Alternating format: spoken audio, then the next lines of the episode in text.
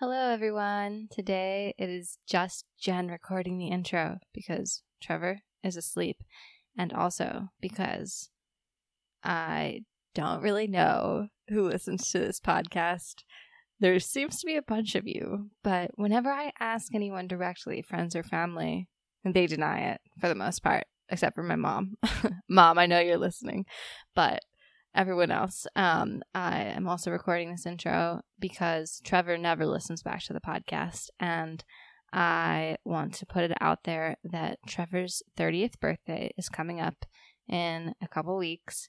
And for any friends, family, or strangers who are listening to this podcast, I want to put together a surprise birthday video for Trevor from his friends and family and strangers from all over the world saying happy birthday. I've reached out to a bunch of you directly, well, friends and family, not strangers. Um, but if you could send me a video of you saying happy birthday to Trevor uh, via our Instagram at occasionally interesting, that would be fantastic. Especially if we legitimately get some strangers in there. I would be delighted if he was just like, Who is this saying happy birthday to me? Um, but yeah, just a quick video of you saying happy birthday, and I will compile it so Trevor gets lots and lots of birthday love from everyone all over the world, and that would be so awesome. So yeah, if you can hear this, I'm talking to you. I don't care. I don't care how how much you don't know Trevor. I think I think the less you know him, the more entertaining that would be for me anyway. Um, but if you are friends or family, that also would be great. Anyway, so on to the regular podcast intro stuff. Today's episode, we have Dan. Dan was actually our very first podcast interview ever. Um, but this is one of those mythologically lost Skype episodes. It was the first episode we recorded. I recorded it over Skype. I had no idea what I was doing with audio recording. I was trying so hard, you guys, but uh, I failed miserably. um, but it was a great interview and it was wonderful to have Dan as our first podcast guest ever. But you'll never get to hear what happened then. Uh, Dan has been a dear friend and uh, life influencer for many years. I think we've known each other for like 13 years now. Um, and he is a teacher. And in this episode, we talk a lot about uh, how he meditates with his students every day and how that has changed their lives and his life. Uh, we talk about alternative education systems, what's wrong with the education system, um, just a whole bunch of really interesting perspectives and insights into education. So, yeah, this is a great episode. Dan is a wonderful human being and he's ridiculously hilarious. Um, it's always such a pleasure to get to talk to him and get to pick his brain. Well, I won't be able to do the appropriate episode lead in of, uh, but without further ado, Dan.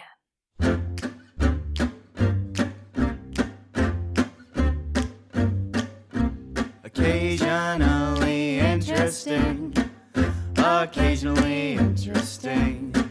They are occasionally interesting.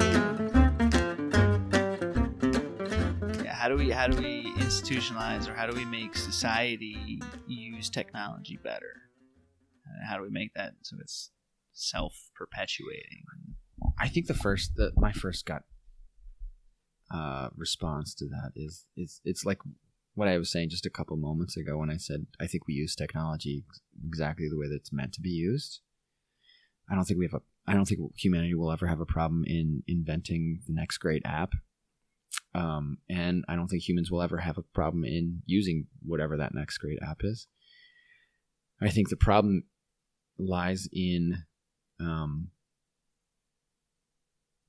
training people, guiding people to understand that technology is a tool and it, it's not um,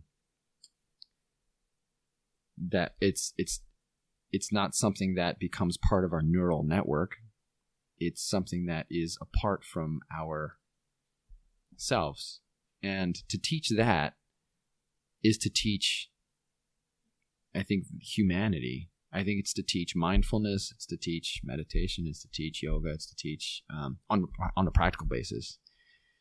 On a general basis, it means learning. It means uh, what it means to be connected as humans. Mhm. What it means to be self aware. And I think that's when you do that, you you'll see that technology will just be a tool. It's just something that is there. Just like, um, uh, I don't know. I don't know what I was going. to I was going to say something about the Oreos, but think about it. But yeah, I mean, just like guns, you know, you, you can use a gun responsibly or you can use it irresponsibly. It's really obvious when you're using it irresponsibly because it's a gun. It's not so obvious when you're using a Facebook responsibly or irresponsibly because it feels really good when you're like, "Shut up, you're a moron," because you're stupid and no point. Yeah, Dumb. exactly, exactly. Or sugar. I think that's what I was going to say about Oreos. It's like it has its place in society, and it has its benefits. But uh, so the ana- analogous question would be like, how do we eat cookies better? You know, and it's not about like we do what we're supposed to do with cookies. It's exactly what we're supposed to do. The question is like, when do we know what it's doing to our bodies? When do we know to stop eating it or not engage in it, so that our bodies could do what it ought to do?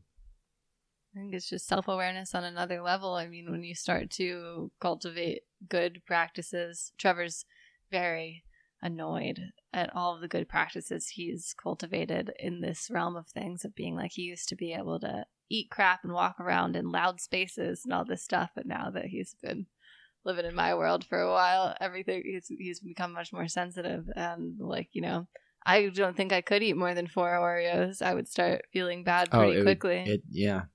and yeah, same. Well, I can eat a whole thing of Oreos. you think that you haven't sitting. tried to eat Oreos for me as long as I've known Give you. me a gallon of milk and some Oreos. I'll show you. Yeah, and then you'll I and then you'll be Oreos. so miserable after that, and, Yeah. and be like, "Why did you let me do that?" But my personally, as such, I will still eat those damn Oreos. Yeah. God damn Nabisco for doing that. Yeah. They are They're so good. They are The so good. texture, The uh, the creaminess and how Yeah. Fake it all tastes. It's just they got it right. They got the right formula. Oh man, what a vice! I think that's the problem. too. These companies get You- so you look good so at perfecting dreamy, it. but- Like everything, it's like down, down to like, yeah. I mean, they're just good at what they do. Just yeah, just like those apps are like those notifications, like come on at just the right Yeah. time. It's not like you open the app and the notification is there. Well, some are, but some some notifications come on like th- you know thirty seconds after you start clicking your first. The notifications come on to to get that dopamine rise, and um, food was designed the same way. Nabisco designed Oreos to do exactly that.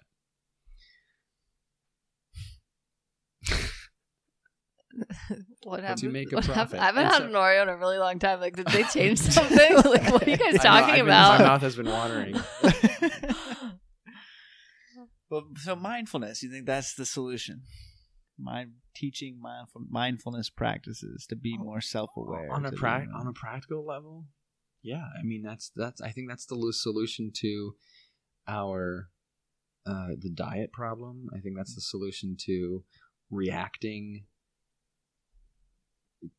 with you know our loved ones in in in a way that's unhealthy. I think that's a solution to um uh war you know like I, I i feel like if uh if people were really in touch with themselves who they are and um, then they engage with the community in a completely different a compassionate way then our world starts to change and a sense of anger and vengeance becomes very different. yeah but I, I and this is so ch- this is so cheesy to say like you, you know i've had i could never be a yoga teacher because i can't sincerely say these cheesy things but yeah.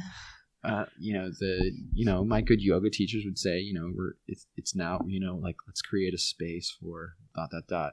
You're literally creating a, when you're meditating you're creating a space for compassion. You're creating a space for uh, open-mindedness you know? Um, i know i have in the past few years since i've been meditating more and more and i tell you meditation is so hard to make it a routine but um, I meditate with my students every every day, every class for five minutes at the beginning, and that's my routine. with them. Without that, I it, it'd be really hard. So I kind of make myself do it with them. Um, I know I've changed. It's so subtle, but that subtle change has been so powerful to me. I can I can take so much more now. I can take so much more. You know how if you fight with your mom, for for example, or whatever, you get that like, especially with family members, like that hook just like goes right into your gut or whatever, and it's like there from childhood. You know, you're just like ah, and so that's where like you you react the quickest. And it's typically the ones that are closest to you that you react the quickest with. Um, and I haven't I found myself not reacting that way Hmm. anymore. It's been gradual, but I'm able to take that thorn and be like, it's just a thorn. Like I, it's just a thing that I'm doing, and, and that takes a lot of self awareness. Whereas my siblings don't don't do that. They they come back there in that space with with the parental units, and like that thorn gets stuck in there. And what do they do? They react with that thorn in there um, instead of letting that thorn go and being like, that's just the thorn. That's all it is, and we gotta let it go because what are you gonna do? Like make this person disappear right now? Or are we gonna leave? We can do that, I guess. What's in your control? What's not in your control? Um, and so they take that thorn, they they like kind of like leave it in there, and then they react with this like bitter response or like passive aggressiveness, and it's like ugly, you know, and like But it's so hard to imagine you it. ever doing that. Even like you really feel like yeah, you were because you know me. Yeah. Oh no, I've I've reacted You're thorny. mean I've to your been thorny. parents. Yeah, yeah. I think I've been unkind.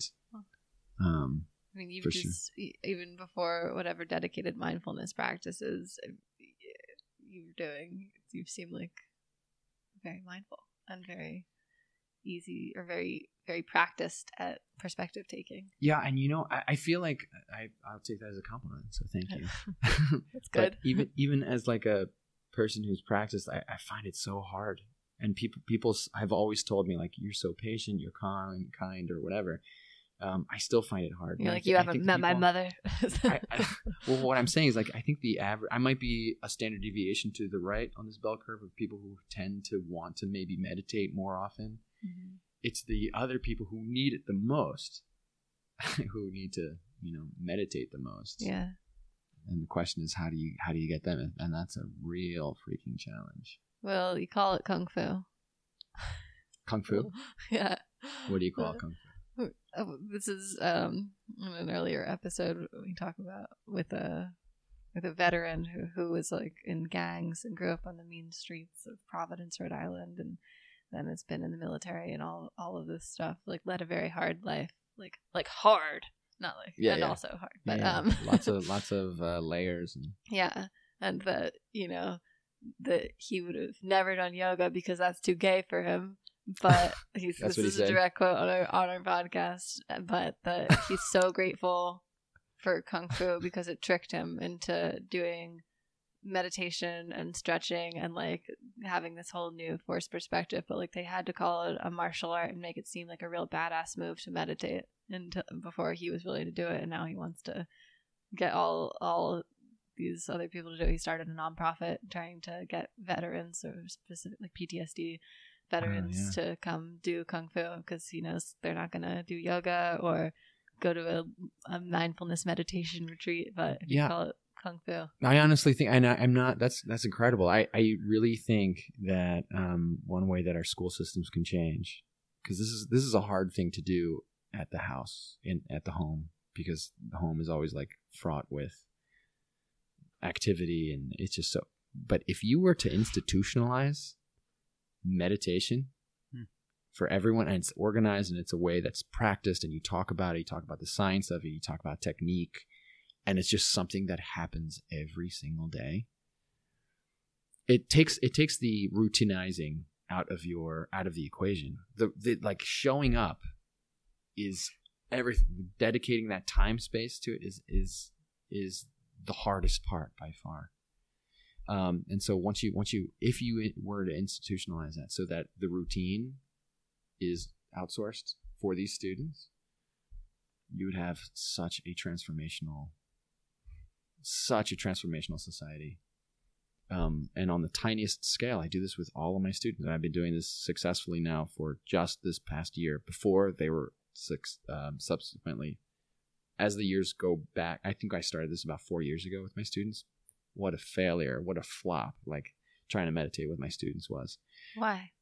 Um, because a I didn't really understand too much myself. I just understood that it kind of like felt good. So I so my understanding of it wasn't like as deep as it is now, and how transformational it can be in your daily lives. Um, in your daily life could be. Um, and so I didn't know how to teach it all that well. Um, and so you could that was reflected on their non-compliance or like, you know, whatever. But then the second year, um, I read some books. Uh, Pema Chodron was was a huge uh, Thich Nhat Hanh, um, and stuff on YouTube uh, from wise people that made meditation seem like much much more than just sitting and listening to your breath um and so i knew more more guidance and it was like we would do it maybe once every time it was sunny outside or whatever and then i got more into it and i was like man this is completely transformational to me potentially so then last year i tried to institutionalize it every day for five minutes and administrators knew that I was doing it. I got their support. It wasn't a big deal. And um, it got really challenging really quick with students who like just didn't buy into it. And this is the first year, but they came back to me. The most of them came back to me saying like, "Are you still meditating with your students? That was the best that we don't do this." And like, I wish we did this for. It's such a great experience. They had good memories of it. And so this year, I I turned it into a science at the beginning of the year, and it turned into a seminar basically for four or five classes at the beginning, we would talk about. I would do this exercise where I said, "Okay, first day of saying," I was like, "We were going. This is the expectation." Giving them the expectation that we would do this every day. Uh, so infusing some, you know, teaching techniques. Uh, and I said, first day, I was like, just close your eyes for ten minutes. When you open your eyes, what, you know, how many thoughts did you have? How many? And that's how we would scale. We would we would start from there, and then I would bring in the research, and the research appeals to the AP kids because um, the research that they've done in these really, I, and these this isn't like Naropa. It's not like, um, you know, the Thai School for Wellness Hmm. research. It's it's it's uh, it's just mainstream Baylor, Harvard, Yale School for you know health or whatever longitudinal studies that showed um, where you know control group didn't do meditation for six weeks and then the, the group that did meditation for six weeks did it half an hour a day of particular technique not only was their health better their mental health better they scored higher 16 percentile points higher Wow. on a graduate record examination like the you know graduate the GREs That's amazing. 16 percentile points. That's That's and to my AP students, I was like, "That's the difference between the 80th percentile and 96th percentile. That's that's not a small thing." Yeah. And the only difference was the the meditation. And for the students who, that's like half the students that that appealed to. And then there was like the attention, the PTSD, the stress, the the, the depression, all of these things, uh, because you're diminishing your, you're decreasing your cortisol level. Um, and this is all not even to talk about the substance of what meditation gives you, which is the space, the idea of self awareness, the uh, the developing compassion, the ability to tell your reactive brain to to say, "Oh, I'm reacting. Oh, I'm angry." Recognizing what you have in control of your life, what you don't have. So many of these profound things just from sitting routinely five to ten minutes a day and then it's just so transformational and i know i know comparing to my previous batch of students they're ca- they're so much more calm now than my students were five or six years ago. Wow. at the beginning and they're they're very um, irritable sometimes as just normal teenagers but after those fi- first five to ten minutes it's like serene. And they can concentrate.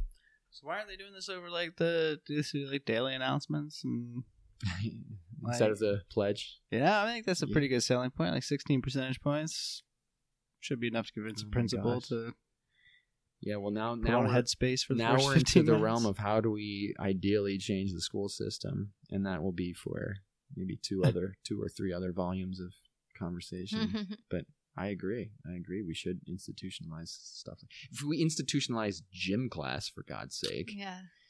um, which is one of the biggest jokes.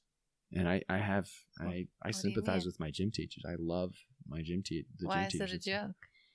Because you're forcing them to do something that you- they don't want. I, Essentially, what well, you can all read, school. you can redesign it to be yoga and meditation, PE, and you can design. They don't have to be forced to playing. s- Have you interviewed? Have you given exit interviews to students right after gym class? The jocks freaking love it because they're high fiving and you know Yeah. playing whatever they knew, knew. And but half the students are like, I've got. I, I The only already place I was still being bullied when I was like Yeah. 18. And then everyone else is like, this is where the people who are on the lower end of the the um, whatever skill level it is, and that's always going to be fifty percent of the people, no matter what it is that you're doing, because of statistics. Half the people won't be good as the other half of the people, and those half of the people are going to feel shitty. That's a lot of students Yep. because everything is about skill and ability, and the teachers are always there trying to be like, "No, it's not about the skill; it's about how much you try." Like bullshit. But isn't You're that in a- kind of like a- how is that any different than physics or math or I mean because it's not as immediate. It's not like every. Not it's not like everyone's like seeing this problem, and then everyone kind of does it in a team and like. oh, it's, it's I mean, out it in the open. kind of is like it's You're not. not It's not. the It's not same the same. It's not the same. But it's It's not the same outward immediate was- results. I feel like gym class would be. Fi- I'd be fine with all those activities if I was, you know, doing them in a controlled environment where all of the jocks weren't then screaming at me for my inability to catch a ball or throw a ball. But The I mean, biggest- just for the record, though, you know, I'm dyslexic. It's really difficult for me to read out loud. When you're in an English class and they're like, "We're gonna re- go around in a circle and read out loud," I mean, that is fucking nerve wracking to be it. like, "Ah, That- fuck! Like, which it. sentence am I gonna be on? Like, fuck, you know? yeah, Like- you got it. trying That's to it. memorize it quick before it gets to me. yeah, That's exactly what Yeah. I said. I mean, but I, I also remember getting kicked out of the library because I was there skipping gym class. I was like, "This is fucking bullshit! like, what kind of craziness? I'm not like." And then I would just leave. Like, yeah, I, I don't think there's a study out there that shows that gym class makes people healthier, Yeah. which is what it was. It's there to do. which is a shame. I mean, because people people who are already healthy i mean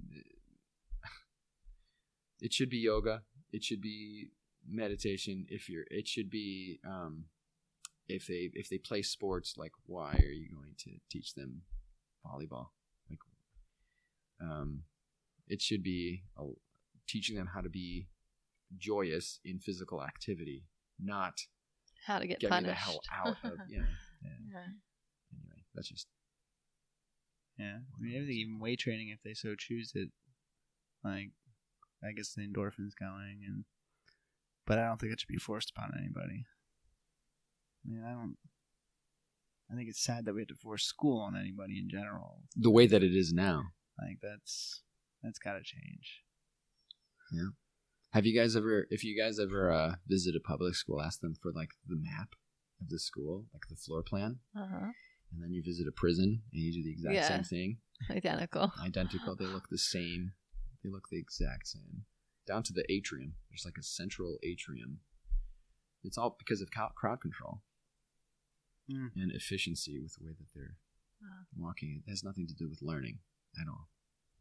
I'm not surprised.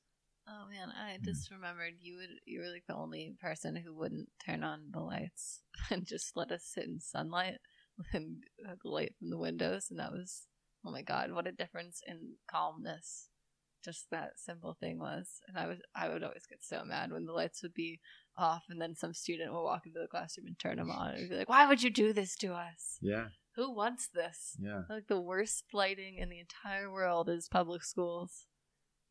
yeah. It's it's really wasteful, but it's it's a habit, and uh, yeah, I still do that. I mean, I will teach. Not only do I teach in darkness, I, I, I my my level, my threshold is if they can't see their paper, then I'm turning on the lights. It's, Yeah. it's that simple. I mean, it has to be like a dreary winter Right. day, um, and my blinds aren't aren't even like like you know teachers have their blinds up to here or whatever, and I, I have it like all the way up to the ceiling Yeah. to make sure all the light comes in. Not only that, but I designed. This is part of another story, but I designed a um a system where like uh, if I need just a little more light, I have a solar powered system Oh, nice. that charges the battery that we use some LEDs to brighten it up a little bit. That's awesome. so we're off grid Woo! in my own class. hey, that's just that's a great start. What is the most unrealistic thing you believe in? the most unrealistic thing that I believe in. So this is a belief, but it's unrealistic. Hmm. I well, those those two things are kind of at a conflict for me. Unrealistic thing that I believe in. I suppose right now is the uh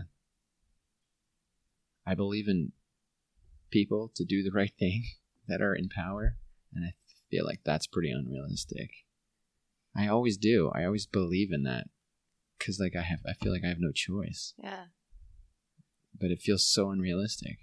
Yeah, but it's Doesn't like, I mean, I feel like so many of our beliefs come from, well, obviously what we know, and then certainly when we're thinking about other people, how we can perspective take and the things we can empathize with are still coming from us fundamentally. So, like, you're a good person who would do the right thing, and to imagine yourself being in that position, it's pretty hard to make a calculated imagination where you're then choosing to be evil essentially so yeah it's pretty hard to relate and believe in bad people it doesn't make much sense Yeah, that's right. Yeah, that makes a lot of sense.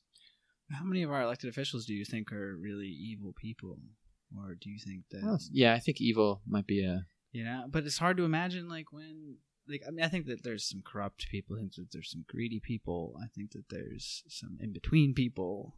Yeah, I think I think there's a. a I mean, I guess you have to be pretty specific. Like if you're talking about um, something on a more innocuous end of the scale, like school institutions are filled with. They're not corrupt. Like well, if you're if you're going to go into the business of making money, you're not going to go into public schooling.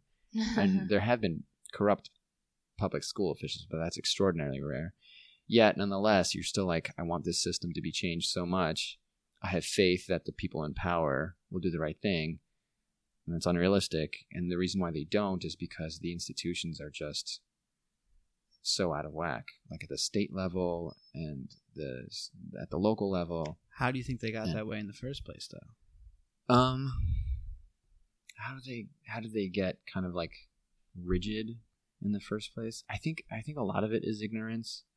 Um, but what I'm saying is, and this is also true for government, is so that's an innocuous example. The the more um, in my face example right now is what's going on in Washington on the federal level. Like the the you know the president of the United States is like the ultimate emblem of corruption and deceit.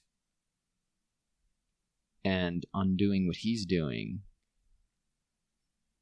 kind of exposes the lack of structure um, in place to mitigate these people who are evil. So no, I don't think people are inherently evil who are in power, but um, I think the uh, the institutions, the way that they're structured, kind of don't lend themselves to helping the cause any. So there's there's corruption in the system. You know, the lobbying, the um, um, the ignorance, the um, the revolving doors of the of the of the you know fossil fuel in, industry, um, the, electoral college, the fact that Nebraska and North Dakota and South Dakota and Wyoming and they all have two senators each, and like half of the United States is in California, New York State, they each have two you know senators.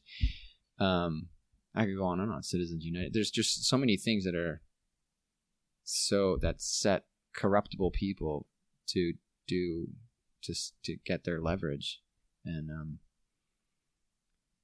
and so you know the vast majority of Americans voted, you know, by millions of people to not elect Trump. Yet here he is. That's um, and in this on the other side we have people in the state hiring just several people to say what should be in like an educational curriculum and then um, they pass that and then 15 years later we're like what is this old piece of crap now we have to change and to do that to go undergo those changes like everyone's hands are tied, and it just to overcome the institutions is a really difficult thing to do. And you need a major consensus. And when parties are tribal, forget it. That's where I think it's just unrealistic. And yet you're right. It's a paradox because like you want to have faith in them and you have faith in the people themselves, but like it's just unrealistic. And that's a real bummer. I just bummed myself out doing. It is a real bummer because it's so hard to fix. Like institutions wind up just being bogged down in all this crap, and to untie any of that is. But how is it so easy to tangle up, but so hard to untangle? I mean, those laws got voted into in the first place. I mean, I mean, that applies to literally anything you can tangle, figurative or uh, tangible Christmas lights and whatever. It's much easier to tangle something than to untangle. know, but I mean, I, I I think that some of it is the road to hell is paved with good intentions. And I think that there's a staggering amount of it that's truly bad intentions or Yeah. actions that just don't seem that important to the individual making the choice. Like, oh well, what if I screw over like half of my constituents if it makes me a couple million dollars? Like nobody's really gonna notice or care. It's gonna be a small screw over or spread over a wide. And I'm going to distract them with this other thing in the meantime. Right. Okay, I think this is a very good segue. If there was one behavior or action you could get everyone in the world to do or stop doing, what would it be? One behavior that I would have everyone start doing or stop doing. Correct. It it kind of goes back to what we were talking about before. I think it's like Which thing?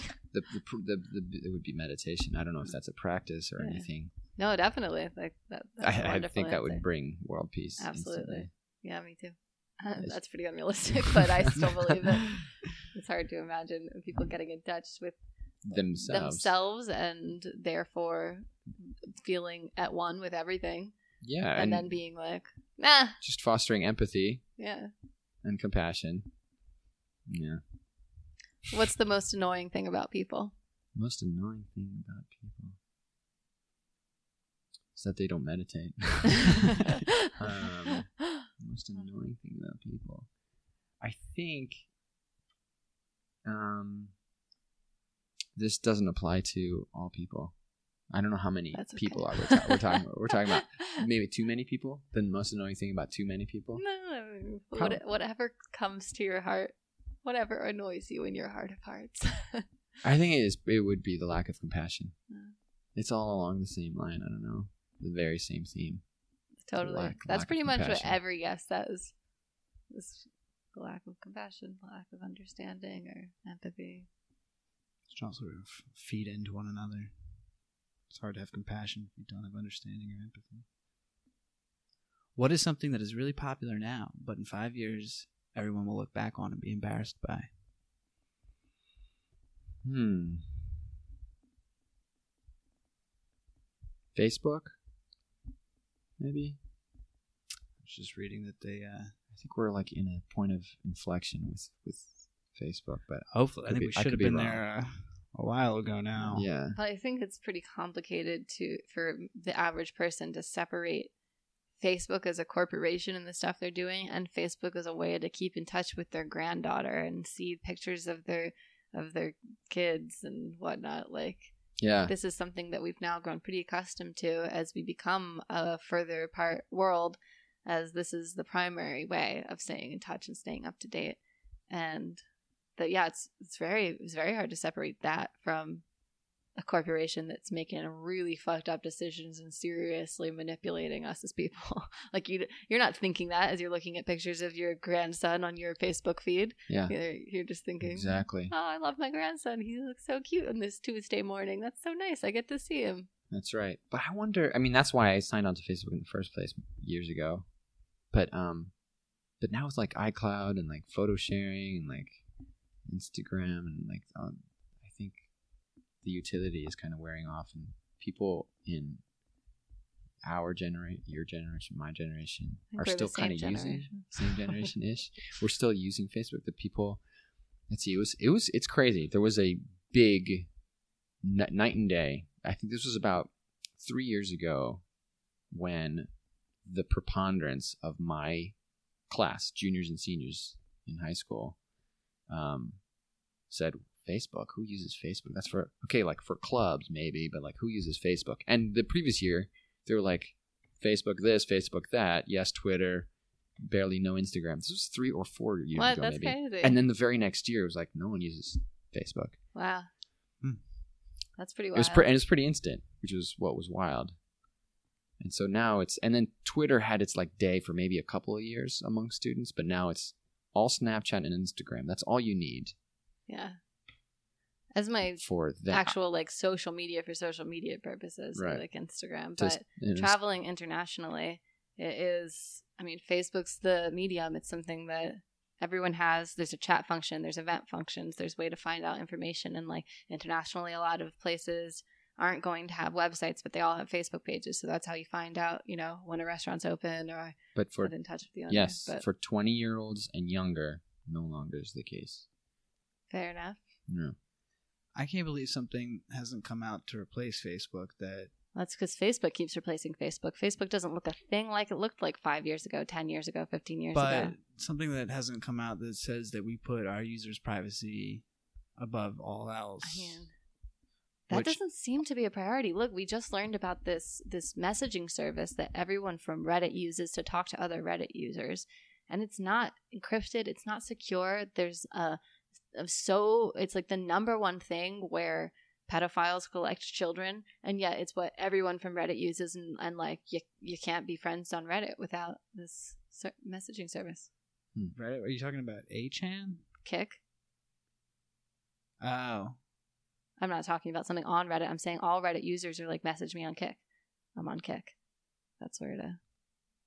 Anyway, I, I was just say- Yeah, bringing why? that up to be like, a lot of people Privacy's don't not give a that shit about important to people? privacy. Yeah, in comparison to many other factors. It's pretty mind boggling. Which I kind of understand. I mean, I think that as we come more into a globalized society, that it is a very valuable thing to be able to connect consumers with products that they actually want because there's so many products out there now that you know it's it is a handy nifty service to be to have ads tailored to you which is really where the privacy comes into play is market and analytics of what who you are how you define who you are, your demographics, your socioeconomical statuses, and then who buys, like what you buy is that type of person. And those are the that's the data that they're using and selling. And that does offer a very valuable service. I mean, it's obscenely valuable. It's where Facebook gets its money from. It's a huge, very profitable company. But if you know, then you hear about the Cambridge Analytica. Apparently, there was another one on the same scale as that recently that I just read about today. Um, but the average citizen probably is not going to care too much about that, like, except for the fact that it had this tremendous impact. But I don't even know if that's the real problem. I mean, it was the fact that Cambridge Analytica could use that information and sell that information to people who were going to use it in a way that wind up persuading so many people to things that didn't really make sense in the first place. But it's the fact that we were so easily swayed that's really the issue, not the fact that it could be used that way or was used that way. It's like that people are going to do that no matter what. They're going to find a way. Like, I don't know if saying Facebook's the problem is necessarily the most accurate. Yeah, it's almost like saying the internet's the problem. Yeah, like yeah, like, like blaming the wrong thing there. yes, I Perhaps think- we should educate people better. Yeah. Yeah, critical long as- thinking as a mandatory course throughout schooling seems like pretty fucking valuable. Yeah. I agree. Especially as all of these other things that we are learning become completely irrelevant, like memorizing dates or even, you know, some other whatever. But critical thinking, that's the thing that is what what matters for us having every bit of information at our fingertips, being able to decipher is this false? Is this a good source? Is that regardless of all that, is it something that fits with me and everything else that I've learned? Does this fit into the greater puzzle?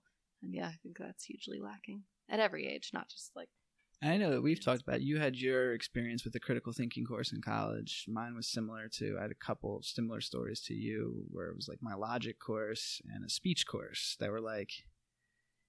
I mean, I think logic should be taught in middle school. Like, I agree like with that. classical logic, like I agree with that. because it's it teaches you how to think. And I watched that class evolve. Like by the end of that class, and, and it was you know freshman year logic course. Like they were looking at problems differently, and if they had been doing that for the last five years, I think that it would be a tremendous help to a lot of people. To Yeah. Just in every course, in every Yeah. aspect of their life. yeah. Yeah. I don't know why it's not. I mean, Yeah, I mean, this even this is even like this is in the humanities course. The, the uh, no one knew how to think. No one knew that they had the right to even think, other than the way like the, the church or the people in power told them to think until Mhm. the Enlightenment. I mean, that's why we call it the Enlightenment. And then, um, and like when we teach the Enlightenment in schools, it's just like another chapter in history. It's not Revolutionary. it's not like this huge thing that actually you know made us the democracy that we are and it's it's crazy they don't teach students how to think they think they, they do but they don't but how do you how do you think you missed the mark so easily on that? I mean, what is school there if not to teach people how to think? um well when i say they think that's what they're doing by they i mean me included because i'm forced to do what i'm forced to do it's just that you have this thing called the curriculum and then you have these things called teachers and then teachers will take the curriculum and teach it the most economical way possible. And that normally means give me the resources put it all in bins. Everything goes in bins. And by bins i just mean like in like uh, cognitive bins where it's like one unit to the next unit. Um, first the test then the review or first the review then the tests. You have questions at the end. Done. Boom. You move on to the next thing. And and another bin uh, is the classroom itself. You go from the english bin to the history bin. Um, and and they think I, i'm teaching my students how to critically think about how the war of 1812 influenced whatever. And um, what does that even mean? Like in what context? And um, so there's like if you ta- if you pair like a really great teacher with whatever curriculum, you can make Shakespeare or some uh, seemingly boring topic. I don't find Shakespeare boring, but um, you know what I mean. Like you can you can take you could as long as the teacher is inspiring, they can take uh, any curriculum and make it into something great. And um, a teachers, the vast majority of them, um, they all have good intentions as as far as or the vast majority of them have good intentions um they'll they weren't trained to do that. They they don't they're not trained to the vast majority of them will teach the way that they learned they're most familiar with. And um if you want them to teach logic there's no there's no there's no course out there for middle schoolers and there should be. But who develops that? That's that's like this that's up to the state to decide which is bizarre like um, and so what are you going to get? Like the logic, the logicians of America to lobby in Pennsylvania, I, you know, um, there's like a formal process. Um, I think that not only do students need to learn how to think, they need to know how to think in the real world. They need to also know how to feel. So that that sounds very abstract and it goes back to meditation. But when you put them together, what that means is the curriculum shouldn't be a checklist of items with one teacher. It should be, um, it should be a curriculum of experiences, like shared experiences, experiences where they're figuring stuff out on themselves, um, with with each other, uh, team teaming, um, working on a farm. So the the where they learn how to feel is where their stewardship over themselves, their their the stewardship of their their group, um, and there's so many experiences that you can do. You can build a house. You can um, build a shed for the pigs. You can t- take care of particular garden or whatever. And of course, you can like history comes out of that. Politics comes out of that. You can learn about sustainability. You can learn about what's happening in government and how those decisions are made. Everything can be done in context, but um, instead of making that document, that curriculum document, sort of like that centralized um, mechanism to inform how the teacher teaches, it should be the experiences that should be like the the mechanism that informs the way that the teachers teach, you know. But that that just means like turning these buildings that look like prison cells into farms, gardens, greenhouses, uh, warehouses, uh, you know, where they can play around with gadgets and um, build stuff, um, poetry sessions, recording studios, um, where you know, kind of students drive the curriculum instead of vice versa. I think that makes a lot of sense. And I remember being shocked at how much our education system costs. Like it seems very industrialized, and then I would think efficient and therefore cheap. But I mean, and this was 10 years ago when I was reading statistics, maybe even longer ago. I mean, the, the cost to the taxpayer per student in a public, the average public school was over $10,000 a kid per year. Mm-hmm. You take an average class of, say, 30 people, that's $300,000. I mean, you could be like, let's go build a house for $300,000. Let's all learn how to build a house together. Pay somebody to teach you how to do it too. I mean, and have all the supplies. I mean, so why aren't, I mean, why is it so, I mean, to me, that screams inefficiency. Like, where is that money going then? Like, you know, we had a, a relatively small class compared to na- nationally in high school, uh, big class compared to our school, but we had over, what, 200 kids Right in, around in one class? That's a lot of money per year that's coming out of the taxpayers' dollars. And I don't think we're paying teachers. I don't think that money's going to teachers' salaries. Yeah, I mean, the, the, your school, I'm sure, had the numbers to back up uh, why it was a good school. If you're taking a look at this traditional system measurement technique, which is state scores, SAT scores, and percentage of people going on to college, and number of people going to taking AP exams.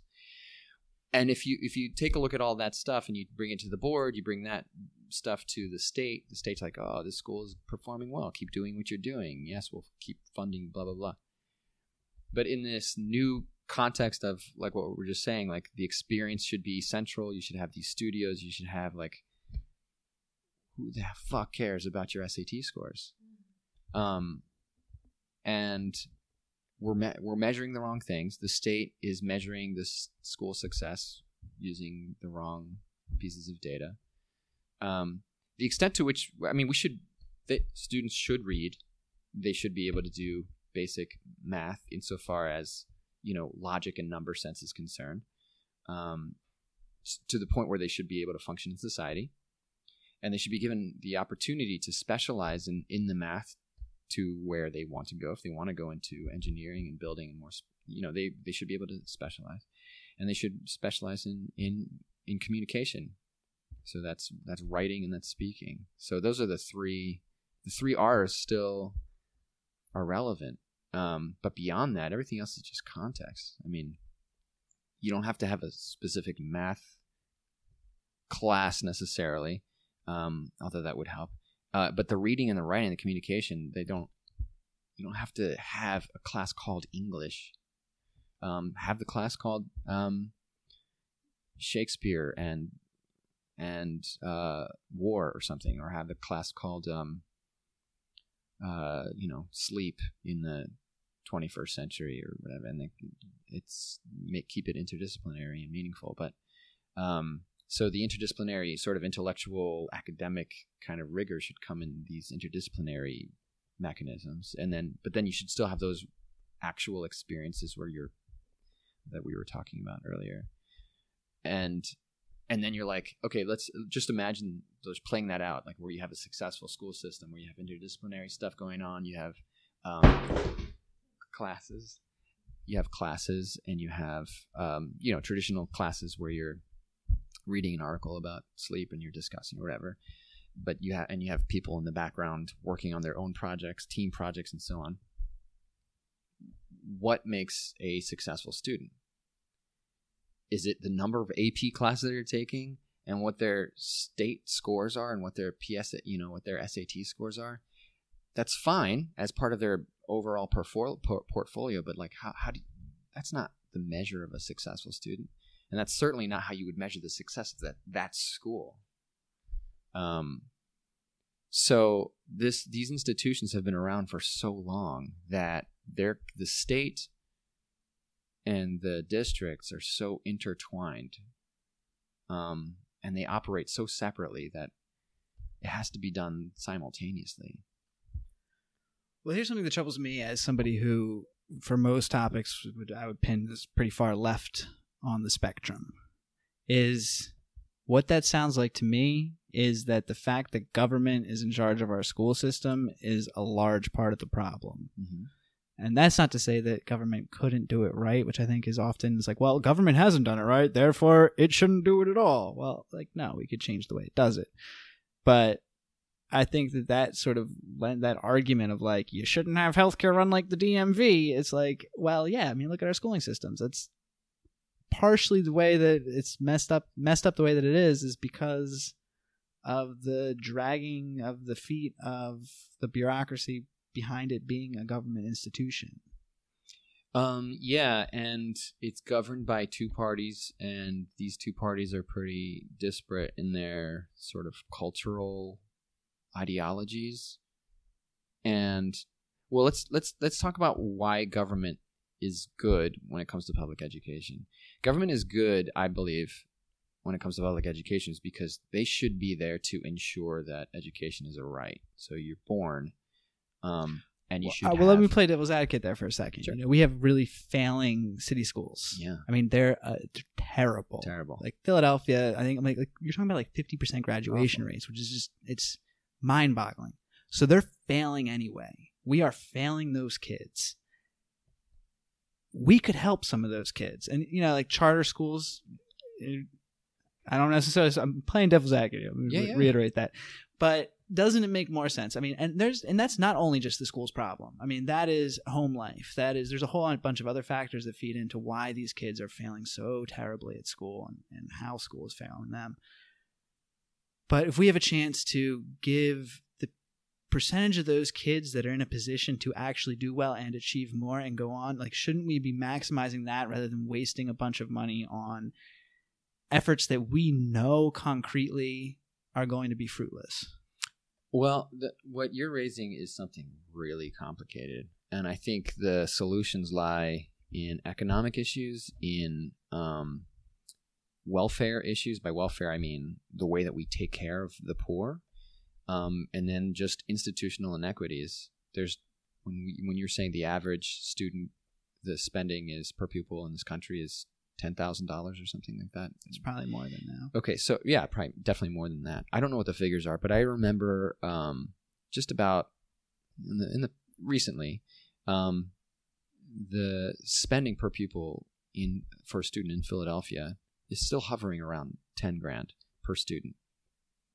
That's com- compare that not as an absolute number. Let's not see that as an absolute number because I think there's incredible in- inefficiencies there. But um, comparatively to where I teach in the suburb, wealthy suburb, they're getting over three times that. Three times the monetary value per pupil. And both are public institutions. But my point is, I mean, you could, I, th- I, I believe that to some extent you could. Let me tell you what happens as a result, though. Right? What happens as a result is um, those those classes they're dilapidated. So like, there's no real dignity coming. You don't feel safe because um, you know there's asbestos. There's uh, there's um, the the the windows are completely broken. It's cold in there, and so that and then and then who who who would want to work in a, in in these kinds of schools? Well, first of all, the the average pay uh, for the top you know earners in Philadelphia right now is around 60 60 grand or something like that 65 and grand that's the top. you're working there yeah you're working there for a long time before you get there uh, where i work if you're working there within uh, if you work there with for about 13 years and you have a master's degree you're already earning over six figures. 13 years compared to something like that. So where where do the good teachers go? Right? Where do, where do they where do they if you want to raise a fan if I, I remember teaching in philadelphia saying i will never work at a suburban school in my life. Um, and i loved teaching in philadelphia. I loved my students. I loved the challenge um, what i didn't love was the way that teachers were being um, pressured to unscientifically uh, get to a particular score on their test by the administrator. The administrators did put undue pressure on the teachers. Would you elaborate by what you mean by unscientifically? Oh, they would say, "Here's the data. Uh, you haven't had your scores, uh, um, and so you're doing this wrong, and so we're going to put this intervention." Rather than saying, "Well, wait a minute, each that's that group of students didn't do well because of attendance, or like the, you haven't." Um, the way that they So they they, were using the scientific approach to to navigate interventions. Yeah. it was just kind of like, here's what the playbook is. Let's do this Yeah. because you have these numbers, rather Yeah. than like, oh, these people haven't showed up to class. That's why they're not doing well. So doing an intervention of this isn't going to help. Yeah, I mean, to some degree, like the, the data help, but not in the way that they they were exercising it. Um, and and so what happened was like I was like, I, th- those teachers are suffering over there. Some teachers are having some success. The teachers who were having success were feeling okay, but they were they weren't feeling um, like there was cohesion. And to when you're taking care of people, namely kids, you need cohesion among the adults. You need happiness among the adults to be reflected. And it was a miserable place to work along a lot of times. So mix that with a teacher. So I, I had I had um, my second child then, um, and that's a lot of stress. So the decision that I made was, let's see, I'm weighing these two options. I could be making significantly more not going home at five o'clock and being super tired from this. I love the students there. I'm not going to love other students any anymore. I'm getting all of this pressure. Everyone's miserable, um, and I'd be making so much more money. What am I going to take? And so, um, the vast majority of, of teachers just take that that route of like after a while you just burn out and you're gonna you're gonna teach somewhere where you're appreciated by the administrators and it, it didn't feel as fulfilling to some degree, but it felt just as fulfilling because also I I love teaching any kind of students, whether they're um, in the urban setting or the suburban setting, um, and uh, so you have this separation. But the but the bottom line is the the per pupil spending was tied to the real estate market and the real estate prices. So if it's cheap to live somewhere, your schools are going to be shitty. If it's expensive to live somewhere, your schools are going to be nice. I do think funding is a, large. Large part. I mean, the fact that they're the tied only. to real estate values, property values is. And is that every state? Do you know? I don't know if that's every state. That's a good question. So Certainly, it'd be interesting to compare states if if, if it isn't every state. I I, ima- I imagine it is for the for the vast majority of the population in the urban settings. Now, how much do you think if we if we tied spending, if we said you, that per person they spend as much in a center center city school as they do at your school, how much do you think that would move the dial in terms of benchmarkers like graduation rates? Um. Okay, so that's that's another. Remember when we were talking about the the two models, like my dream model, Mhm. the fantasy model, and this um, the traditional model. The charter schools now, and the the schools that are suffering in Philadelphia, are doing something that I oppose, which is they are trying. Their narrative is we can operate just as well as the suburban schools. Watch us. And they have like these uh, competitions for, you know, first graders to come up with these raps to memorize the times tables. And they have all these like nifty learning techniques. And sometimes they work, sometimes they don't. And um, KIPP schools are known to be really successful, the KIPP schools um, and uh, there are a couple other successful charter schools. Uh, and the reason why I oppose it is because it's a false narrative. Like, here's we were just talking about a suburban school, not that it was suburban, but that the the education system is is broken because it's they're not teaching them how to think, they're not teaching them how to live, they're not teaching them each other how to feel. So there's a much better model. There's infinite number of them, I'm sure. Um, and here here are the students who are lagging the institutions who are lagging trying to be like this broken system to me it's it's just so infuriating it's completely the wrong way to go about it. And you could easily have a school that's tied to their communities where the students are taking part in the beautification of their neighborhoods, murals, um, where the neighborhood owners are part of the the, the learning process, um, where parents come in and are also taking part in their reading programs. So you open, you, you take this the school institution and you open the doors and make it more blended into the community. That would be my dream for the most suffering schools. And then you address, you bring in social workers, you bring in therapists, you bring in long term people. You you forget the idea of a summer school. I think summer, I think the summer calendar is really bad in the urban settings because of the number of single parents that have to work constantly. Um, so in in in those locations, I think the school and the community should be one institution, school community. And there's so many ideas that I would have, so many different solutions, but um, the way that it is now is just a joke. Like, let's make our scores just as good as the suburbans. What kind of meaningless uh, goal is that? You know, how does that change that part of our society? I think that's very well put. I think that really gets to like a heart of the matter in that where I was going with that question was I think you could spend a whole hell of a lot more money in center city schools and, and you'd move the dial a little bit, but you wouldn't move it enough to justify Correct. the increased spending. I agree with that. and the reason is is because the solutions that were provided don't work. Right. So I do think I do I do wish that all teachers were kind of paid the same. I I, I think if if I were paid what I were paid uh, in the suburban school, um, I would have stayed.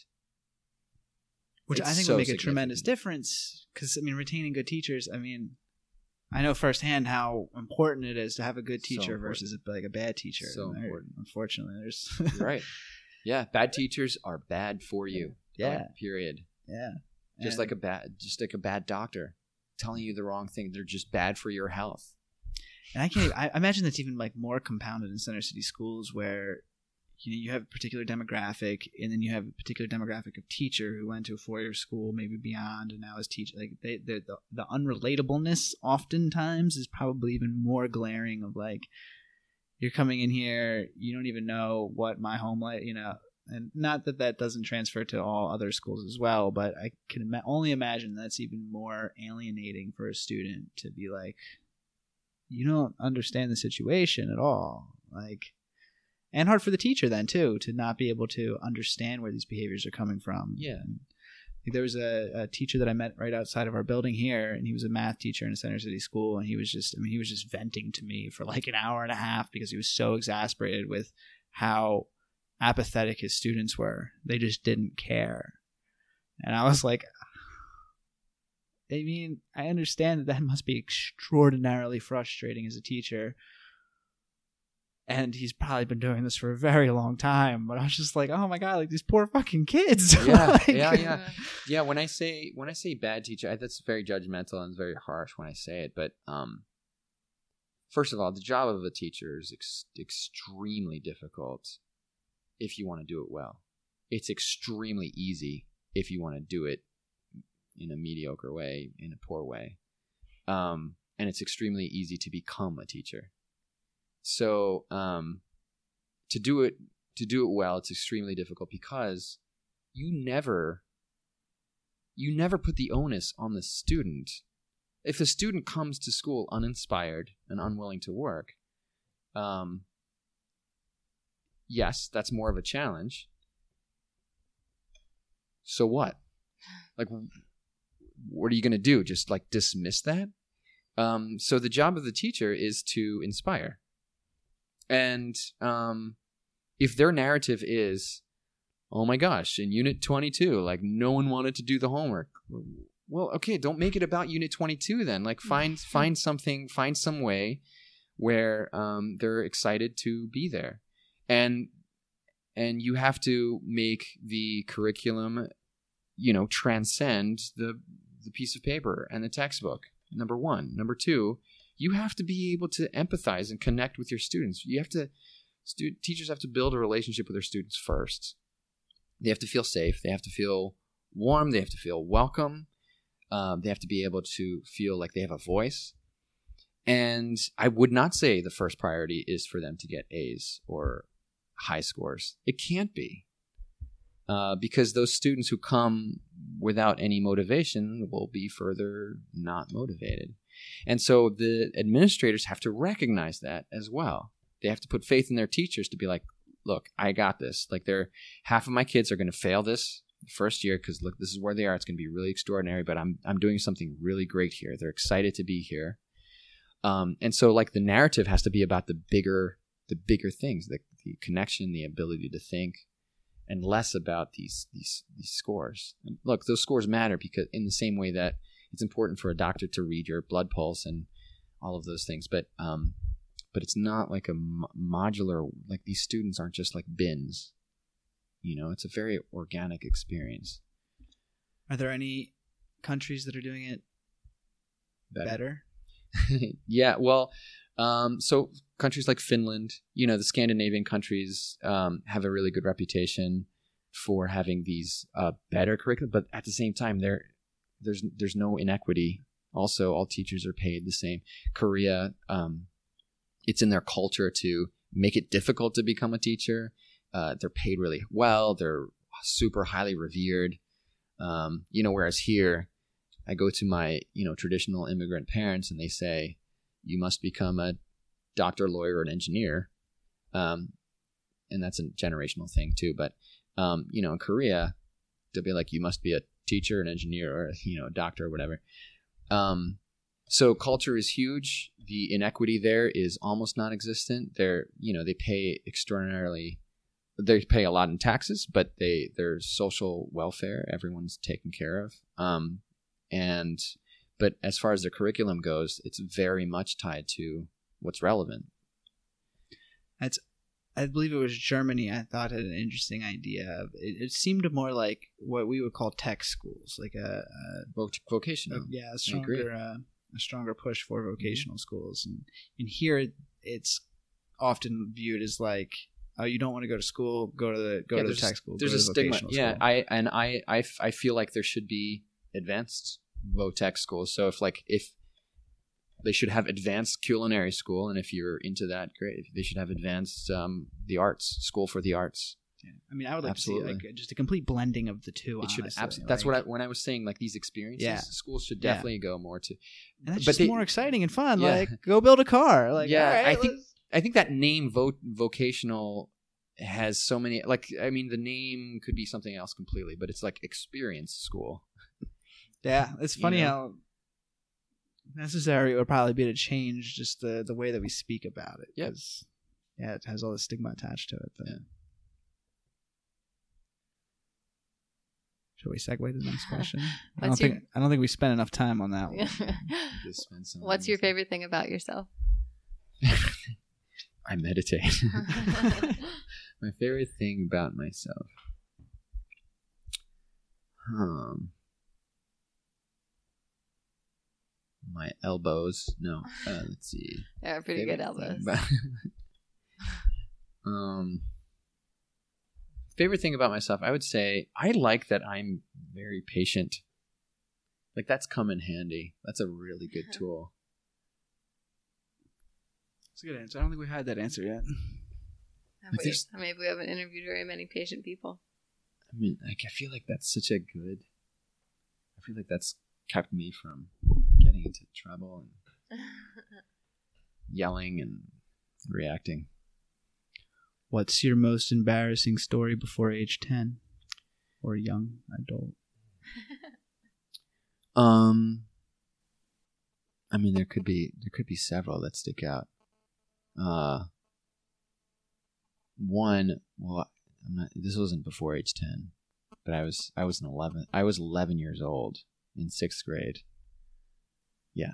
So no, I, I was Just 10. pre-pubescent. We're looking for childhood. I was ten when I started sixth grade. Oh, I was ten. I was exactly ten when I started sixth grade. You're so excited. I was calculating it. 13, 12, what 12, you didn't 11, you didn't 10. start sixth grade in Why not? December. I turned. I, I started when I was ten, and then Yeah. in December I turned eleven. like That's exactly But this ten. That made it sound like your birthday was. Day No, no, I I was ten when this event happened. Okay. Yeah, I was ten when. So Right, works all here we go. Um. All right, so age. So my parents are like you know they're these immigrants and they don't um and I don't say that in a bad way, but it came across that way. They're these immigrants. So the stereotype that I have in my mind that works well with my parents um, are like they they they're not like let me get you all dressed and go to school and and let's go shop at like you know Old Navy or, or the Gap or they had no sense of fashion, which is fine and it's endearing now. But it means that like they would shop at um, Kmart, which there's nothing wrong with that. But um, that's like where they, you know, they came to the states. Yes, they're both doctors now; they're super successful. But back then, they came to to the United States with no money and whatever. It's not, it's not it's it's not a pity story. They had all kinds of privilege, but um, but for the time being, for a long time, we had everything was you know secondhand or or we shopped at Kmart and um, but I had there was no I had no consciousness of of this. My sisters did over time, much sooner than I did. But then I I thought that I had like this independent sense between the summer between fifth and sixth grade, where I was like, okay, I I feel like I know what I'm. I feel like I know what to buy when I go shopping for clothes. And so I picked out the first outfit for school, um, and was these gray slacks, a uh, blue polo. I can't believe I remember this. This blue polo shirt, and um, suspenders. so I came to school with suspenders and um, feeling pretty confident, really excited, and then getting to the first, you know, school, being like, I just looked around and like, what the, what am I doing? I can't believe I'm dressing like myself like this. This is, I, this is terrible. And certainly like, the, and just, I don't know how many kids, including my friends, would just like stretch my suspenders out and like just like snap it, you know. And I, it was just, I just felt like a super oddball. Aw. Yeah. I feel like that outfit would fly today. Yeah, yeah. Yeah, oh it my would. god, Yeah, it it would be so popular today. Yeah. You could've been you like, ever tried to cool, rock suspenders kid. again, or have you been traumatized? No, I think I think suspenders aren't necessarily a uh, like is it functional? Uh, you know, who's it for? Our friend Nathan, who's coming over, he's like a suspender master. I don't know. He's worn them twice. Yeah, but he Yeah, so- he, he wears them a- with great intention, Yeah. and Right. he like cultivates That's- that's his. totally different. Pretty well. Yeah. totally different. I did not own it. Did not own it. You own it. You can wear whatever you want. Uh, I feel like usually he's topless when he wears suspenders, so that adds a different element to the game. You know, Oh yeah, that, that makes sense. As long as you're not bottomless. Draped over your It's like where would you clip it? the bottom of your shirt, you're doing like it wrong. Some extra skin. Everyone's picturing that now. Suspenders, no pants. It's not a very pretty picture. it's a great picture though. Uh, okay. What is your least favorite thing about being a parent? Least favorite thing about being a parent? Worrying. Were you That a worrier comes- before being a parent? No. Not at all. I mean, you didn't I ever think I worry had like that your wife was dead. Sure. Yeah. I mean, that my parents would die, that anyone close to me would, you know, sure, who doesn't? That's just like a normal mm. anxiety thing, I think. But with, with when you No have idea. a child, it's like day one. I'm responsible to oh keep you Oh alive God, entirely. Like the all on me. intensity that you want to like protect the, and then you start worrying about everything, how they're sleeping, how long they. It's everything that you worry about, and the worry um, becomes uh, a little bit less with every kid, but um, because you've had that experience Yeah. to know like it'll it'll be okay. This is not a big deal. He fell on his head. it was from the couch, not from a tree. um, Not a big deal, but goodbye. yeah, but um, but still, it's it's like you worry about. Now it's the worry about college, or it's the worry about what the cell phone is doing, or everything that we've talked about.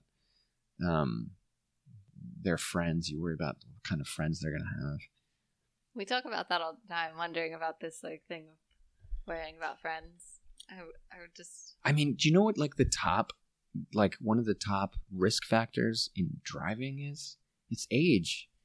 Like sixteen-year-olds are the worst long talk about this drivers. yesterday. Trevor Trevor was getting very impassioned. Uh, do you not remember this conversation? Are you kidding? It was all about eh, that. Well, that that there shouldn't be age discrimination for car insurance, and like that it's ridiculous that we discriminate against young men for car insurance, and that if we're going to do that, we should also discriminate against women No, for health okay, this insurance. Oh yeah, no, This it's is taking the- way out of context. Hold on, hold the, on. the actuaries have all of the math worked out. Like they know they they have you know the millions of pieces of people, billions of data Trevor wants points. to defend himself. This this is yeah. This is a gross, egregious mischaracterization of what I was saying, and and it's not even really applicable to the conversation. I was I, I was really in a roundabout way making an argument against private insurance, which I think is terrible, even going as far as car insurance. I think if I was referencing something I had read that was saying that if we charged women more for car insurance, that that would be people would be outraged, and therefore, why should it be acceptable to charge men more for car insurance? are are women? Ch- No, men charged more? are. Men are charged more. Men are for- because sixteen-year-old boys get into a lot more car yeah, accidents. 16, than- 16 through 24 year old boys are charged But I don't think more. it's just blanket men, women. I think there's like specific No, it's age. age groups. Yeah, but, that's but it. also people who are they also discriminate against people who have been in accidents already, men I or mean- women.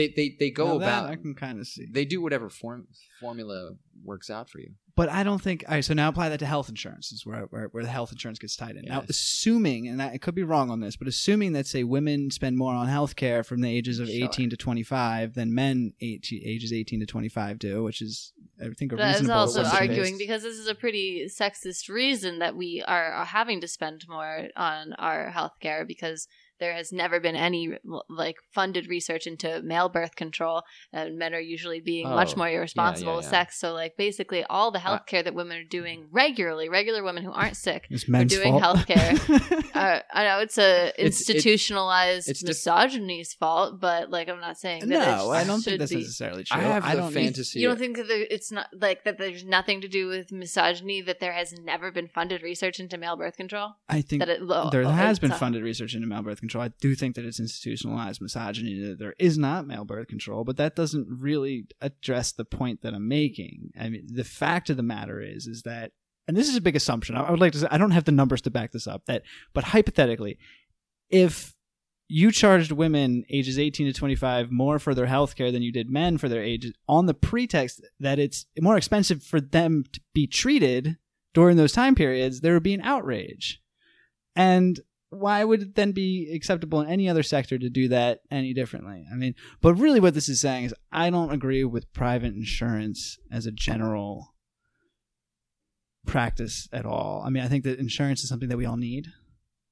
Car insurance or health insurance or or fucking homeowners insurance. I, I mean, I would never buy a house if I couldn't have insurance. You know what I mean? I wouldn't buy Like- a car. I wouldn't buy a car if I didn't. have Exactly. So I I would categorize it as as it is a necessity, and I think that anything that is a necessity should at least have a state state offered option, including internet. I think Oh, that we should have a. Oh, a- you're saying you're thinking there should be a public option for car, any Car kind, any kind yeah. of insurance. that. I think that you should just if you get into a car accident, you should there should be a formula that the state pays out. Like that's just an unfortunate circumstance of life, and that should be because why not? Like why not do it that way? You increase taxes a little bit more than enough to cover the costs of it. It would cost the taxpayer less because they'd no longer have to pay car insurance, and you'd have that burden shared over more people. It would eliminate the uninsured asshole who goes and kills somebody, and that person is not able to receive compensation. Like it addresses that completely. Like, why not? There's no downside to it. I have to think about that. That sounds interesting. But wait, so what are you worried about with your kids being friends with bad kids? Driving Oh, okay. as if they get when they get there, if they get to that age. Uh, when they get to that age, um, I worry about bad teachers all the Oh, time, yeah, man. and they've had bad teachers, yeah. and they're they're oh god, that's just terrible. What was it like like what's it like being a teacher and knowing that other teachers are bad, like with you, like There's teachers so who much- you're interacting with. There's only so much control you have. I know, but is it like? I mean, I guess are you seeing that same side of them? Like you know that they're evil. No, I I, th- I said at the beginning that like, all teachers have, or the vast majority of teachers have good intentions. Hmm. Even that teacher that you were talking about, who's like, my my students don't know shit, and I'm gonna complain. Um, as much as I would like to school that teacher into understanding that that's not the, the point of teaching is to is to make them is to inspire them in in in very and you have so many different approaches. But i also imp- sympathize with the fact that his hands are probably tied from administrators who don't see something that he could do that's novel or whatever. But um so i don't i can't assume what the te- what these teachers must be thinking. I think a lot of them don't give themselves permission to think outside the box. Um uh, i think they get misguided um speeches from their administrators saying on the one hand learning is important state score state scores are every, are important but at the same time like be a great teacher and connect with your you know those those two things aren't necessarily um uh, go hand in hand. So there's a combination of stuff. I mean i i know i can name a handful unfortunately of teachers that i thought wow i so wish i did my kid did not have you um one teacher completely at the beginning of the year my son read and read voraciously somewhere in the middle of the year. Completely it was completely done. No reading whatsoever. Um do i completely blame the teacher? I don't know but like not giving her any credit for it. Um how do you do how do you just knock it out of a student? Like that so much. Well i found i find out that they're now reading textbook stuff. They're reading you know entries in a pssa training uh, Oh, website or whatever and there's no like love or fervor of stories anymore. Yeah. um, and so um, it is natural to grow out of your love of reading in early childhood and not recoup it back. But there's there ought to be educators to try to be trying very creatively and this person wasn't doing that that was a tiny little example there were other examples where uh, of teachers that make my kids feel like they do not matter Yeah. on a human level and that's just terrible Yeah. um and i have to tell my my kid like here's our conversation we're going to have about how there are people who will make you feel that way and it's really difficult and terrible and sad here are some strategies that you can you can do to approach that. Um, we can if it gets really bad would you like me to try to switch you out of the class and so on? Um, and i have yet to go to another teacher and say you know it's not like unfortunately or fortunately depends on the way you look at it um, it's not like okay you're a bad doctor i'm going to go see another doctor.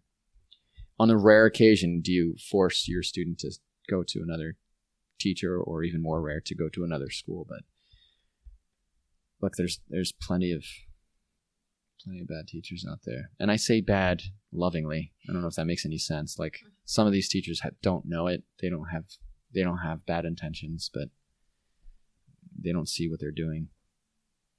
Yeah. yeah. and i'm not calling myself perfect either. You're perfect. Oh, Everyone yes. calls you Oh, perfect. yes, everyone does. That's my other thing i like about myself my elbows and my perfection. What is the book that has most influenced your life? the bible no. Um let's see. Definitely not that book. Uh although it's got great stories. Um let's see. Uh that influenced my life. Influenced my life. Well i mean um shoot now i'm forgetting the name it was so influential my first meditation book was about uh, was written by Thich Nhat Hanh, but I'm forgetting his name. The the book's name. Wow. Um. But one book that really changed my perspective on race was pretty mind was pretty mind blowing, and it was fiction. And it was called um, The Invisible Man by Ralph Ellison. Um.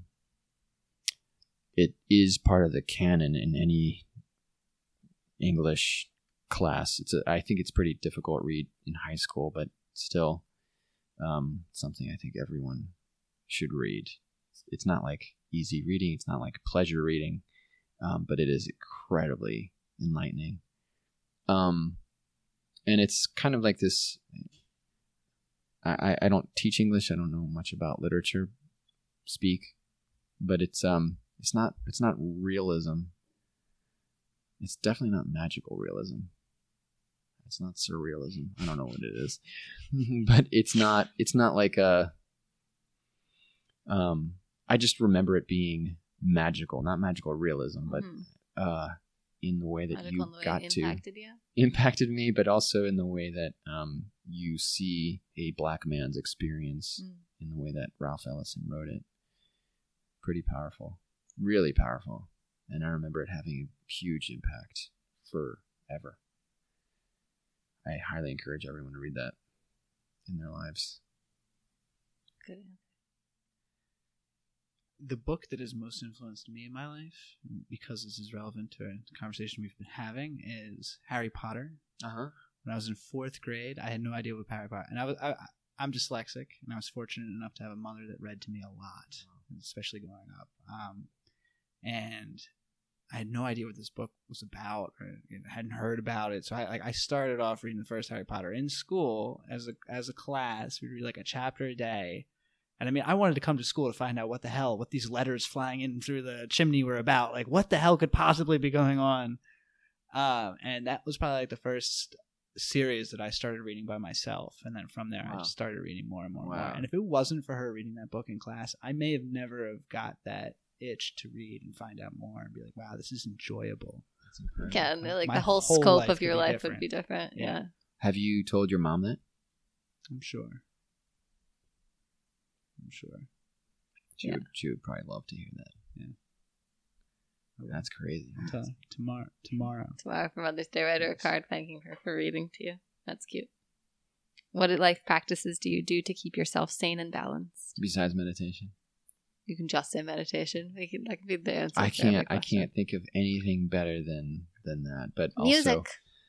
uh, music. I think I would say that's number two and a half. But um, but yeah, definitely music. Um, playing music. Um, but I'd say number two is keeping physically active. I don't, I don't know why. I mean, it makes everyone the the amount the connection that your physical body has, my physical body has, my physical body, my my ethereal body, my uh, that my um, what am I saying? It's really easy. the physical self and like the, the mental self, their their mind and body are intertwined. Is what I'm saying. There's no, there's such a deep connection, and um, so running and swimming for now. Sometimes soccer, sometimes some other things, but keeping physically active is really key to my well-being for sure. Very good. Thank you. What is the most environmentally friendly thing you do or would like others to do? Um, well, the most environmentally. I was going to say everyone does this, and it's environmentally friendly, and that is die. But uh, not everyone not die. not keep living and using the Earth's resources. Yeah. It's a good thing that. How that did you decide to have three after they- kids? You know, Did you it, feel so environment was every time? never. It was just like a number that like my sisters too. My sisters each have three kids. And we you're were one of one of three. we were one of three. Um, it was just like this magic number. Um, I mean, but like even when you started with one, were you like, environment? No. yeah, no, Um, no, thought about it. no. Isn't that? It's it's odd. Yeah, um, that doesn't seem like you. Uh, yeah, I, I th- well, here's here's when it did come to relevance was, um, who are the people having children? people who are having children are are people who, or no, that's the wrong way to put it. That's going the to people who are offend having billions of people. The most children. No, I mean, come on, just go People watch don't think- Idiocracy. This is a concept that everyone yeah, knows. The people people, having are- the most children are the people who should not be having the most children. people who are yeah, it's typically uh, impoverished, but also the people who are having most children are people in the st- the popula- the statistics show they're they're people in the most poor countries Yeah. um, where women have no choice uh, in the matter culturally. They don't even understand that they have the choice to begin with. For, they don't have family planning. They don't have the ideas to uh, think about it um, in the ways that we do. Um, and it's like a beautiful thing in these cultures, and it ought to be uh, to have as many children as possible. When I lived in Africa, um, you know, the common question that they would ask a 19 year old Peace Corps volunteer or a 20 year old Peace no, we weren't that young. 21 Peace Corps year, 21 year old Peace Corps volunteers like, where are your children? Uh, How many children are you going to have? Why don't you have children right now? You could have so many. It's just inculcated in their culture, and these are the countries that that are improving in their health care and all, um, and they're living longer. Um, they can have, bear more children. That's where the population is coming from. But in our culture, uh, the people who are most conscientious of of having uh, children as it relates to environmental impact are the choir, the people that already know what's what's going on, and so and would raise I their children to actually be stewards of the earth. yeah, and so like we, if we're gonna raise children, we should raise the children that will empower other people and and make the decisions that will change the world. But I see this in very tribal terms, just in very very simplistic terms. If the more lib- liberals, the the more earth friendly parents have no children, and the parents who are having children are like, do whatever you want, and and um, Yeah. we're gonna be left with a generation of kids who uh, aren't creating impact. So I would say my three will outdo someone else's three somehow in a in a positive way. So I'll do Maybe. someone else's like 300, I bet. Yeah, maybe that's my hope. I have to brainwash my kids some more. It seems like you're on the right track. Okay, good. Yeah. And you've brainwashed tons of kids who don't have your genetic I'm, material. I'm happy. I'm happy to brainwash. That's that's my ultimate job. uh, why do people do small talk? People do um, small talk to um, connect. I think uh, in the ways that they think they know how to connect. Uh, it they do small talk because of insecurities. Um, because when you go to a party and you meet someone you you know kind of an acquaint acquaintance, there, there, there's like a cultural norm. I can't imagine doing small small talk? talk at a party. I mean, uh, that's one extreme. One extreme is like no talk, but one extreme is small talk. The other extreme is like, I guess like networking stuff. so how often do you have sex a week? You know, like that's the opposite end. So you have to ha- find some kind of happy medium. it's very hilarious to me to ask this question and then hear what other hear what people think is the opposite of small talk. Or our slogan is the opposite of small talk on this podcast, but then when we ask this Oh, yeah. question and people give examples of it, uh, most of the time it's extremely sexual. Yeah, I know. I think small talk. I think small talk is like people kind of like, um, it's a combination of anxieties and also people kind of like measuring up, like how much is this person actually wanting to know what about me right now, and I don't want to start being vulnerable because this person might not want to know a lot about me. I'm willing to share, and then some people are like, um, I'm just tired and I'm not willing to share, or like I didn't come to this party, I didn't want to. So it's like small talk is like kind of that buffer stage where people are just figuring stuff out. Yeah.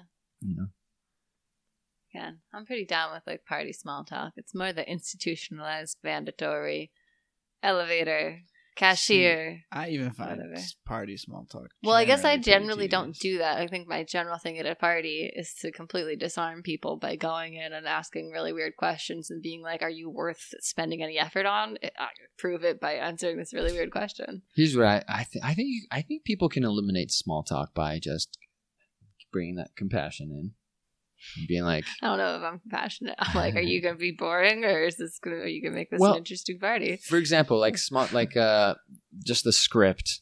Hello, how are you?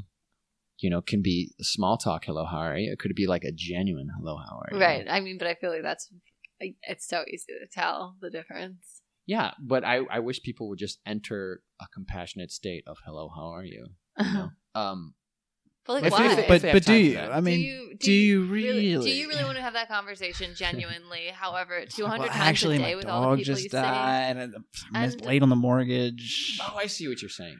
You know, Um, I guess what I mean is And do you Um, need to it's like, know how someone is in order elevator. to further engage with them? Like, if someone's miserable, do you really need to know that at the get go before you get into talking about a garden or something? They're having like an absolute shit day, you have to check in with that first. Like, hey, how are you doing? Terrible. All right. before, before you what? before you get into anything else, before you get into whatever the meat is. It just me. I'm so. Oh God, I feel terrible So every time your- I have to say this what's fucking thing. To not say, hey, how So are you? Like I just got off the phone with this person about the mural, Yeah. and she's like, "Hey, how are you?" It's like. Obviously, no. I'm Oh, fucking stressed out right oh. now. Everything's going wrong. Do I really have to say these eight words that you have mandated? And it's just like, can we just You know- talk about the fucking thing? Like, the measurements are wrong. what do you want me to do? Oh, you have to do this? I don't like it. It doesn't make me think you're nice. I don't feel close or connected. I would much rather just get to the thing that we want to talk about without having to do all of this poser shit. So how do you actually actually feel? Is there something you want to talk about? Ugh. um, I think that in that case, the "How are you" might have been like a disingenuous, maybe like um, situation, but um, there's also like something to be said about a ritual. I mean, there's so many different combinations of what could happen. Like it's just a ritual to be like, okay, I mean, sometimes both- I say it too. humans. It's so ingrained.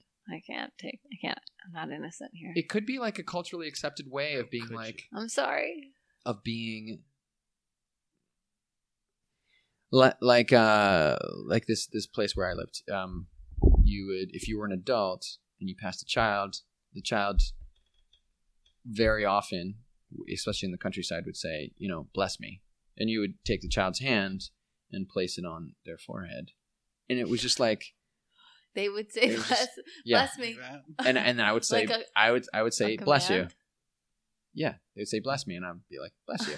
That that's like that's the literal uh translation of what what would happen right you. exactly that. Stop hitting yourself. and um there's like these ways that humans connect on the cultural level there's these little rituals i think you know handshakes a wave of a hand um and i think how are you can be part of that but i think what you were thinking was like i'm so mad and annoyed at this woman that if she says how are you no, she doesn't actually mean. I'm not actually mad or mean it annoyed at her. I'm mad or annoyed at the concept of how are you?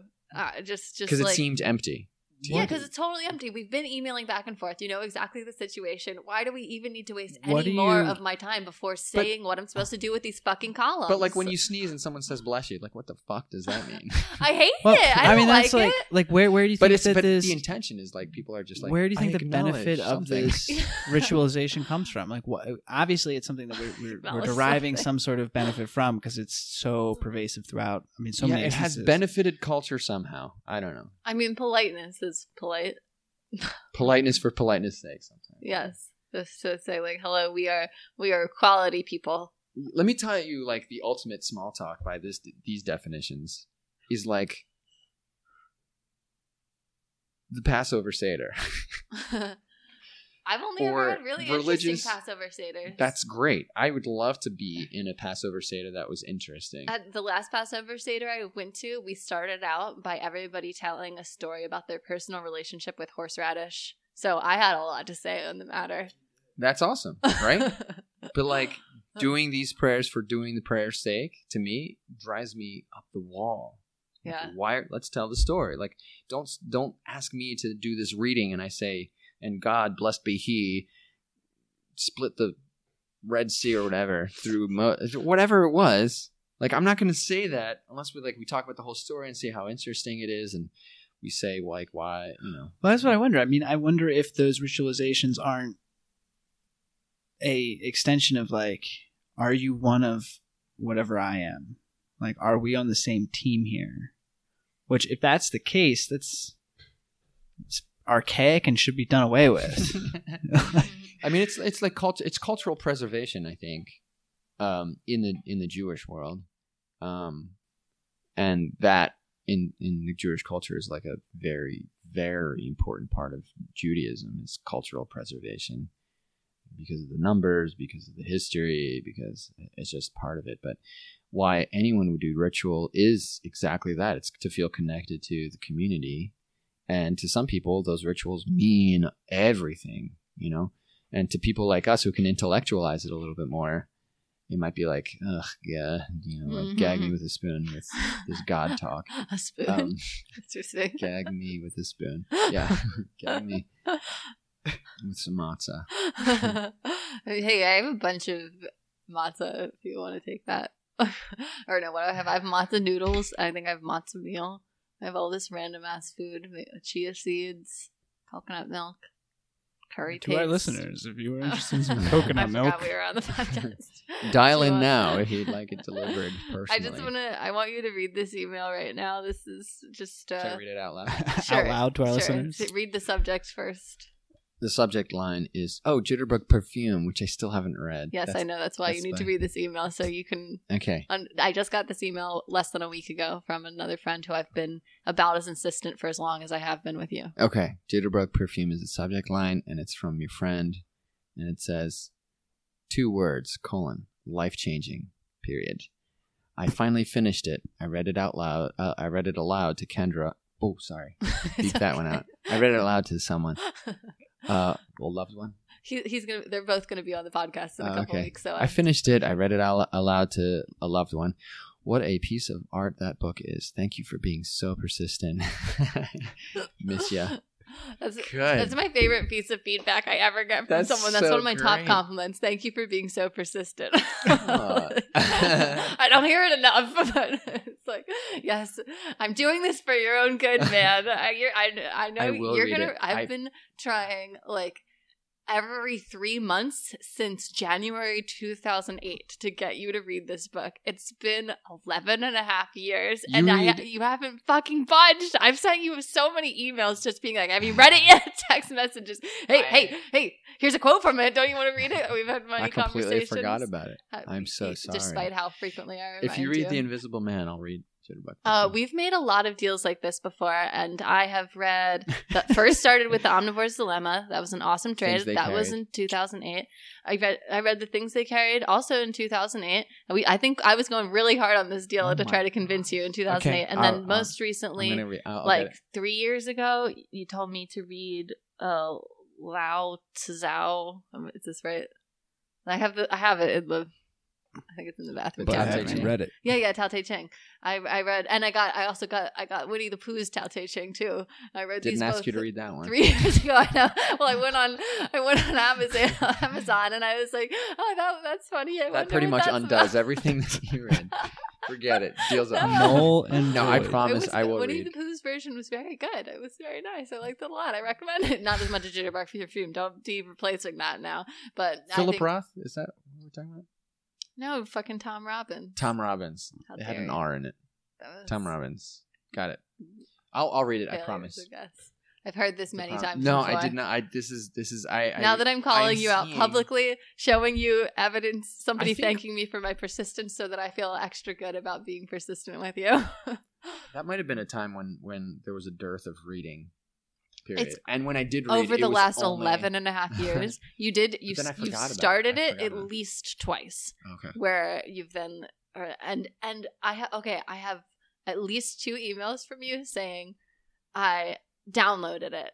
And then, and then one saying I got it from the library. So you've had it physically Physically, something at least happened. twice. I know I had some I know you started reading it. So my yeah, yeah, intention is still 11 and a half years. You've had some good excuses. You've, you've raised three children in that time, and but you've still read It's been books. eleven years. What's another five Um, years?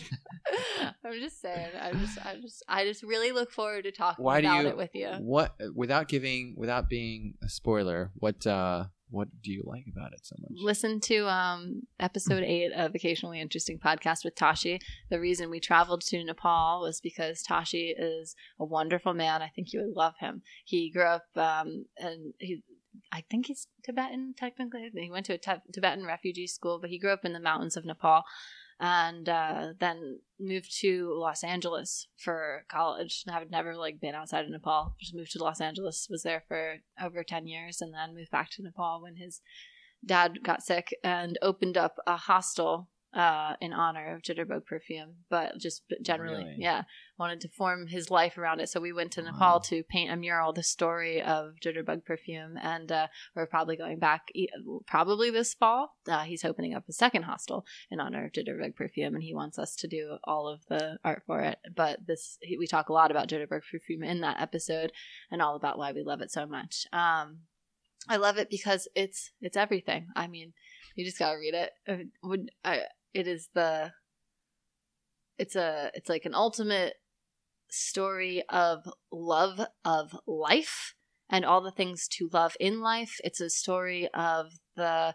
It's an origin story of religion and how they've shaped culture over the centuries. How it's been totally like bastardized misrepresented, especially uh, paganism and uh, like all the things, like accurate things of how Christianity has ruined certain things and stolen things from whatever. Um, uh, it, and it's also the science of and enlightenment and uh, like quantum mechanics. Um, uh, the the five elements uh, to to live a good life and potentially stay immortal, and then it's also the ultimate love story of of romantic love, and uh, the, and it and it highly recommends Beets. Um, it's it's uh it's it's it's it's It highly recommends Beets. yes. Okay. I remember recommending it to you for the first time. Um, I, yeah, I was like 18. I had just read it for the first time. As soon as I finished it, I came in and I said, "I just read my favorite book of all time.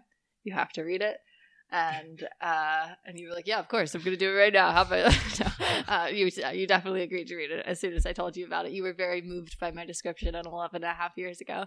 Um, but I, I then then you still hadn't read it, and I was like definitely on you really hard for like six months about like, do you read it yet? Have you started it? What's going on? And then I I, Yeah, I remember I remember. embarrassingly, or I I was embarrassed by his writing style because sometimes he gets like very over sexual, and I was like, I think I, I like wasn't sure how to say that to you, but I remember being like, is he gonna think this is weird? And I was like, so sometimes he might like say some weird things, but like don't get thrown off by that because it's still a really good book. So don't get afraid because I think in like the first two pages it's like, and and his cum was all over everything, but really it's about like the origin story of life and immortality. don't get freaked out. Is this an accurate description I'll of read Jitterbug it. Perfume? I'll read it. Okay. I'll read it. sure, sure. Trevor, do you have anything to say on this book that I haven't? That that uh, Have you read it, Trevor? I have. Okay. you th- what do you think? You think? Come on, Yeah. man. I know. I know. I I know. get this every day. if I, I thought Yeah. that there was an opportunity for some comedy there. You said no. Terrible book. Yeah. No. It's good. Got it. It's all right. That's all I need to hear. It's beets. Beets. Did I give an accurate description? Is there anything majorly missing or made or over exaggerated? No, Okay. nailed it. Thanks, babe. You're welcome.